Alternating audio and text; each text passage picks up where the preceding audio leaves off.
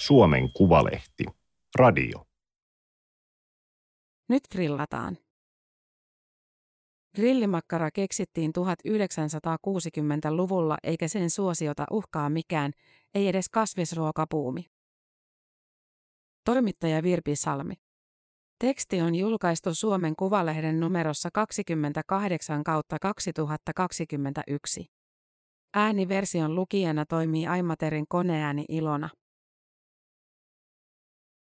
Rätisevässä filmikuvassa vilisevät eri muotoiset makkarat, käyrät ja suorat, lenkit ja tankot. Sinfoniaorkesterin mahtipontinen sointi kajahtaa kuvan päälle. Jouset soivat, patarumpu pamahtaa, kappaleen tempo kiihtyy. Radiotoimittaja Karl-Erik Kreutzin teatraalinen ääni alkaa selostaa, viimeisenä kymmenvuotiskautena on eritoten makkaron kulutus maassamme valtavasti lisääntynyt. Tällä on luonnollinen selityksensä.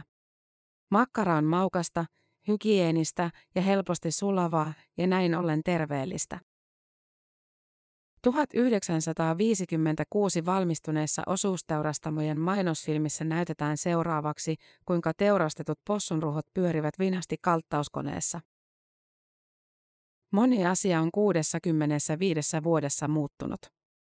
Elintarviketeollisuus ei voi enää väittää makkaraa terveelliseksi saati mainostaa tuotteitaan kuvilla kuolleista possuista. Ruoan hygienisyys on itsestään selvä oletus, eikä ruoan helppo sulavuus ole enää kiinnostava mainosargumentti, sillä sulavuutta vauhdittamaan teollisuus on keksinyt omat elintarvikkeet, kuten ruoansulatusjogurtit.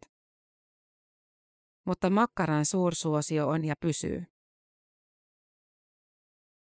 Grillissä paistuva makkara on suomalaisen kesän ominaistuoksu siinä missä koivuvasta, hyttysmyrkky ja hellepäivän jälkeen sateen kastelema maa. Juhannusviikolla myytiin 1,6 miljoonaa kiloa grillimakkaraa. Jos yksi makkara painaa keskimäärin 100 grammaa, se tekee 16 miljoonaa makkaraa, kolme per lärvi. Neljän kesäkuukauden aikana Suomen vuotuisesta 100 miljoonan euron arvoisesta grillimakkarapotista myydään 60 prosenttia. Grillimakkaran myynti kasvaa koko ajan. Grillimakkara sellaisena kuin me sen syömme on suomalainen tuote. Aivan samanlaista ei tunneta muualla maailmassa. Saksalaisilla on bratwurstinsa, ruotsalaisilla faalukorvinsa, monissa maissa grillataan raakamakkaraa tai pitkiä hotdognakkeja. Vaikka suomalaisten terasseille ilmestyy yhä enemmän puolentoista tuhannen euron keraamisia, munanmuotoisia kamado-hiiligrillejä, joissa valmistetaan naudan pavetteja ja inkiväärikastikkeessa marinoituja munakoisosiivuja, grilliin mahtuu aina paketti tai kaksi makkaraa. Ehkäpä tämän kesän uutuusmakua, Atrian Wilhelmin Devis-soosia, joka oli MTVn makuraadin makkaratestin suosikki. Tai sitten paketti planetaarisen ruokavalion sopivaa poottu muu kasviryynimakkaraa, joka voitti Iltalehden kasvisgrillimakkaratestin. Makkaran voittokulku koko kansan keittiöihin alkoi kaupungistumisen myötä 1950-luvulla. Aiemmin makkara oli kaupunkilaista, vähän elitististä ruokaa. Sen tekemiseen vaadittiin käsityötaitoa ja sitä myytiin tiskistä erikoisviikkeessä. Makkarantekijät tulivat Saksasta, Ruotsista ja Venäjältä. Eräs 1940-luvun puolivälissä Itä-Hämeessä syntynyt mies muistaa, kuinka hän varhaisteini-ikäisenä joutui tekemään raskaita pientilan töitä. Kasvoikäinen poika meni heikkoon kuntoon ja äiti vei hänet lääkäriin. Lääkäri määräsi kasvojassa olevalle pojalle lääkkeeksi makkaraa, jota sitten haettiin lääkärin käskystä kaupasta. Suomessa makkaranteko itse maatiloilla ei ollut kovin yleistä. Länsi-Suomessa ja Pohjanmaalla tehtiin jonkin verran makkaraa teurasjätteestä, aladoopi ja syltty olivat yleisempiä Hämeessä, kertoo Tampereen ammattikorkeakoulun restonomipuolen lehtori Arja Luiro. Sotien jälkeisinä vuosikymmeninä suomalaiset lähtivät joukolla kaupunkeihin. Mentiin töihin tehtaisiin ja konttoreihin ja muutettiin asumaan kerrostaloasuntoihin, joiden pienissä ja puutteellisissa keittiöissä piti säveltää nopeasti ruokaa kurniviin vatsoihin työpäivän jälkeen. Kun myös naiset kävivät töissä, arkiruoka ei voinut olla tuntikausien haudutusta vaativaa luullista lihaa. Makkara oli ensimmäisiä elintarviketeollisuuden tuotteita, joiden mainostettiin helpottavan ruoanlaittoa. Makkara on nopea, edullinen ja ennen kaikkea helppo valmistaa, Luiro sanoo. Se vain pantiin pannulle ja paistettiin ja ruoka oli valmis. Samaan aikaan elintarviketeollisuus kehittyi. Hangossa ahvenanmaalaisen Gunnar Erikssonin perustama Visko, nykyään Visko Teepak, ryhtyi valmistamaan keinosuolta, jolloin makkaran muoto vapautui luonnonsuolen puristuksesta. Suomessa Viskon tunnetuin tuote on HK sinisen kollageenikuori, joka puettiin Plön ylle 1960-luvun alussa.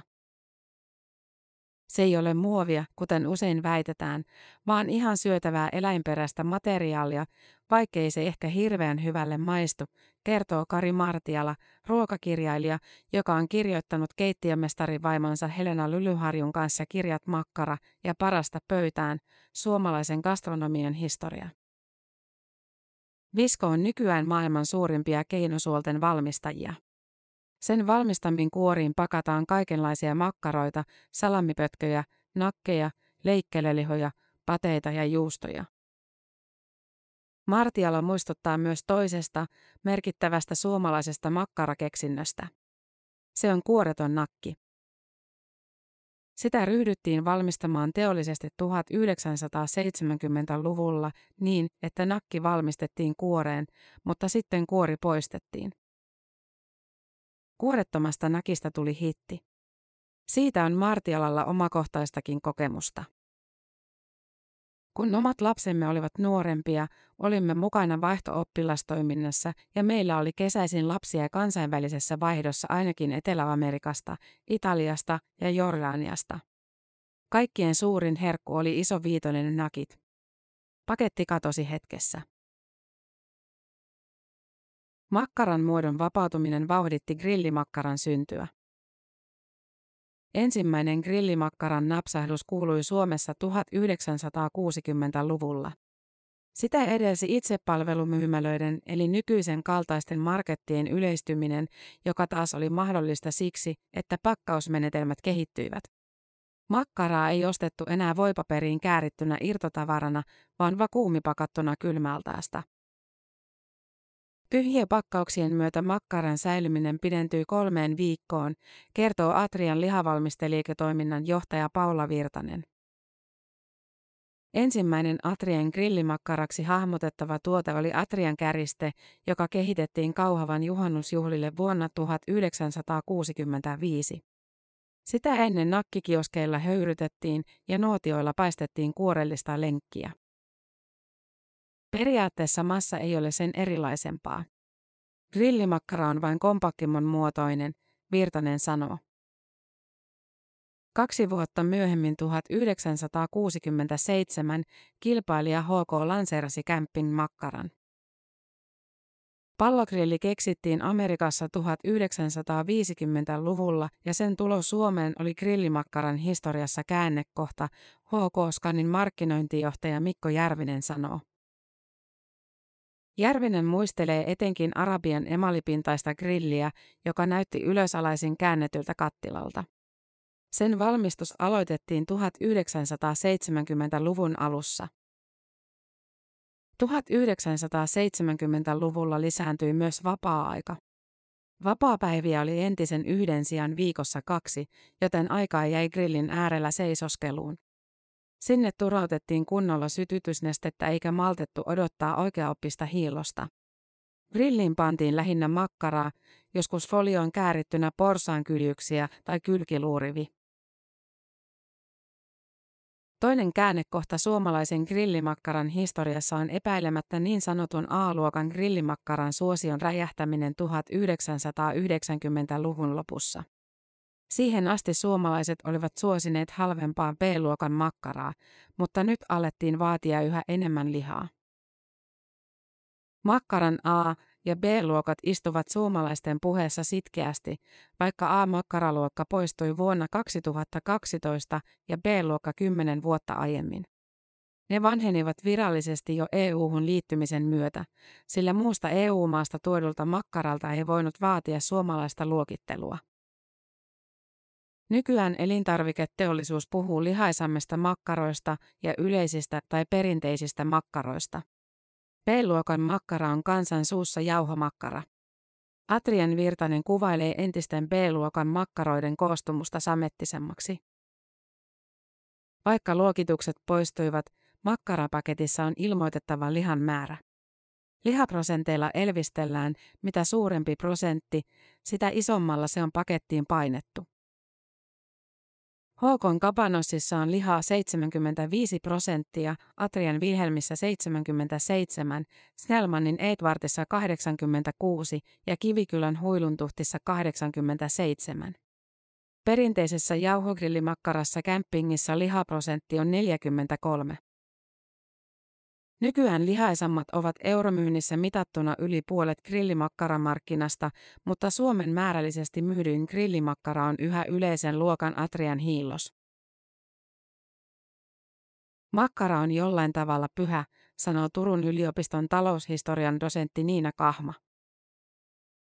Sen näkee Kahman mukaan esimerkiksi EU-parlamentissa viime vuonna käydystä keskustelusta, saako kasvismakkaraa sanoa makkaraksi. EUn maatalousvaliokunta esitti viime lokakuussa, että esimerkiksi pihvi, makkara ja leikenimet pitäisi varata vain lihatuotteille. Parlamentti hylkäsi esityksen. Makkara liittyy Suomessa hetkiin, joista syntyy muistoja. Lapsena juodaan kesällä uinnin jälkeen pillimehua ja syödään käristettyä, polttavan kuumaa makkaraa, ensin ketsupilla ja vähän vanhempana myös sinapilla. Ensimmäinen, Talven jälkeen grillatun makkaran nenään leijuva tuoksu on lupaus keväästä. Hiihtolenkin kesken nuotiolla ulkona paistettu makkara on suomalaisuutta idyllisimmillään. Makkara kuuluu Suomessa myös urheiluun, on rallin pikataipaleen varrella kyläyhdistyksen myymää grillimakkaraa ja jääkiekkootteluiden erätaukojen nakkimukit. On vaikea kuvitella, ettei grillin laitettaisi Suomessa makkaraa, kahma kuvailee. Joillekin makkara voi edustaa perinnettä ja pysyvyyttä, asiaa, jonka koostumusta ei saisi muuttaa. Jauhamakkaran mielikuva on, että se on sellaisen maaseudulla asuvan, rehdin miehen nautinto. Silti makkara muuttuu koko ajan. Edes HK on sininen ei maistu siltä samalta kuin joskus ennen. Ennen vuosituhannen vaihdetta siinä oli maitojauhetta, joka oli maidon ylituotannon takia halpaa. Maidosta tuli makkaraan pehmeä, vähän makea maku. Sitten maitojauhe kallistui ja jäi pois. Koska makkara on pyhä ja kaikkialla, sitä on myös kaikille. Individualistisessa yhteiskunnassa jokainen vie grilliin omat, itselle sopivat makkarat, kahma sanoo. Jauhomakkara maaseudun miehille, artesaani raakamakkara hipsterille pienpanimo-oluen kylkeen, broiler-grillimakkara sille, joka ei syö sianlihaa, ja kasvimakkara sille, joka ei syö lihaa ollenkaan. 83 prosenttia Suomen talouksista ostaa grillimakkaraa. Vähän korostuvat vanhemmat pariskunnat, Atrien Virtanen sanoo. Makkara maistuu paitsi tietysti rasvalle ja suolalle, myös esimerkiksi Carolina Reaper-silille, kumamille ja punasipulille, valkosipulille, fetalle ja mustapippurille, erilaisille juustoille ja pekonille. Juusto oli ensimmäinen grillimakkaroiden makuvariantti. HK juusto kapanossi tuli kauppoihin vuonna 1996. Pian juuston perään makkaramassaan keksittiin lisätä pekonia ja sitten chiliä. Ne ovat pysyvimpiä ja suosituimpia makkaran lisämakuja. Meillä on ollut kaikkiaan noin 50 erilaista makua kapanossissa, H. Koskanin Järvinen sanoo. Maut tulevat makkaroihin kesäisin ja niitä on yhtä aikaa kahdeksan. Menneisyyteen ovat jääneet muun muassa HK Kapanossi sipuli ja Kapanossi suolakurkku. Tällä hetkellä myynnissä on muun muassa makkaran maku makkarassa, kapanossit soritso sekä savupekoni, joka aikoinaan räjäytti pankin ja on ollut valikoimissa 20 vuotta. Markkinoinnissa jylläävät perinteiset sukupuolistereotypiat. Miehet grillaavat, naiset valmistelevat salaatteja keittiöissä. Makkaroille annetaan miesten tai miehisiin ominaisuuksiin viittaavia nimiä Urho, Wilhelm, Edvartti, Iivari, Mario, Luinki, Carlos, Giovanni, Jetran jämäkkä, Hakalan tukkijätkä, Sörkän sälli, Karski, Nysä, Pesservisser. HK kokeili kehittää kapanossi Karskin rinnalle myös kapanossi fiiniä. Se ei saanut kuluttajatutkimuksessa kannatusta. Naiset sanoivat, että eivät halua omaa makkaraa, vaan syövät samaa makkaraa, mutta vähän vähemmän kuin miehet, Järvinen sanoo. Makkara on kohdannut voittoisen elinkaarensa aikana myös vastoinkäymisiä. Ylen kotimaan katsaus ajankohtaisohjelmassa esitettiin kesällä 1980 jakso, jossa kerrottiin, että makkara sisältää muun muassa nitriittiä, kamaraa ja sonnin kiveksiä. Ohjelman näki kaksi miljoonaa ihmistä. Kohun seurauksena makkaran myynti laski hetkeksi reilun viidenneksen.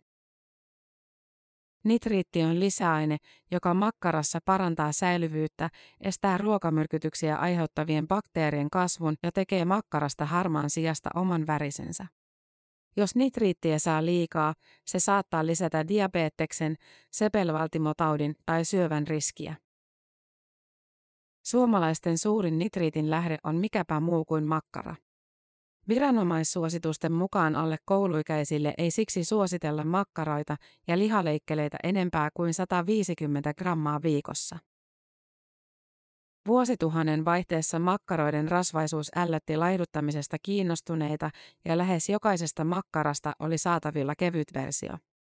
Suomalaiset eivät kuitenkaan laihtuneet kevytmakkaroista huolimatta ja buumi meni ohi. Luojan kiitos, H.K. Skanin Järvinen sanoo. Uusi trendi on raakagrillimakkarat, joita teollisuus kutsuu artesaanimakkaroiksi. Niiden myyntiosuus on kymmenisen prosenttia, mutta kasvaa Järvisen mukaan erittäin voimakkaasti. Trendiin ei kuulu paketillisen ahmiminen kerralla, vaan ohuempien, eri tavalla maustettujen makkaroiden hienostuneempi maistelu ehkä samalla neipaolutta siemaillen. Edes kasvisruokainnostus ei syrjäytä makkaraa suomalaisesta grillistä. Toinen kasvava trendi on nimittäin kasvisgrillimakkarat. Tällä hetkellä niiden markkinaosuus on kolmisen prosenttia. Hyvän makuista makkaraa on tosi haasteellista valmistaa vaihtoehtoisista proteiineista, Paula Virtanen Atrialta sanoo. Atrialla ei ole kasvisgrillimakkaraa. Pouttu lanseerasi reilu vuosi sitten hernepohjaisen muugrillimakkaran, jonka makkarauskottavuutta on hehkutettu makkaratesteissä ja keskustelupastoilla. Silti makkaroissa on yhä myös nitriittiä, silavaa ja kamaraa. Mutta Virtasen mukaan ei sonnin eikä minkään muunkaan eläimen kiveksiä. Hän ei usko, että tieto makkaran ainesosista järkyttää nykykuluttajaa. Makkaraa syödään ennen kaikkea, koska se on hyvän makuista. Niin kauan kuin on lihateollisuutta, makkaran pitää olla siellä mukana ruokahävikin näkökulmasta. Tämä oli Suomen Kuvalehden juttu Nyt grillataan. Ääniversion lukijana toimi Aimaterin koneääni Ilona.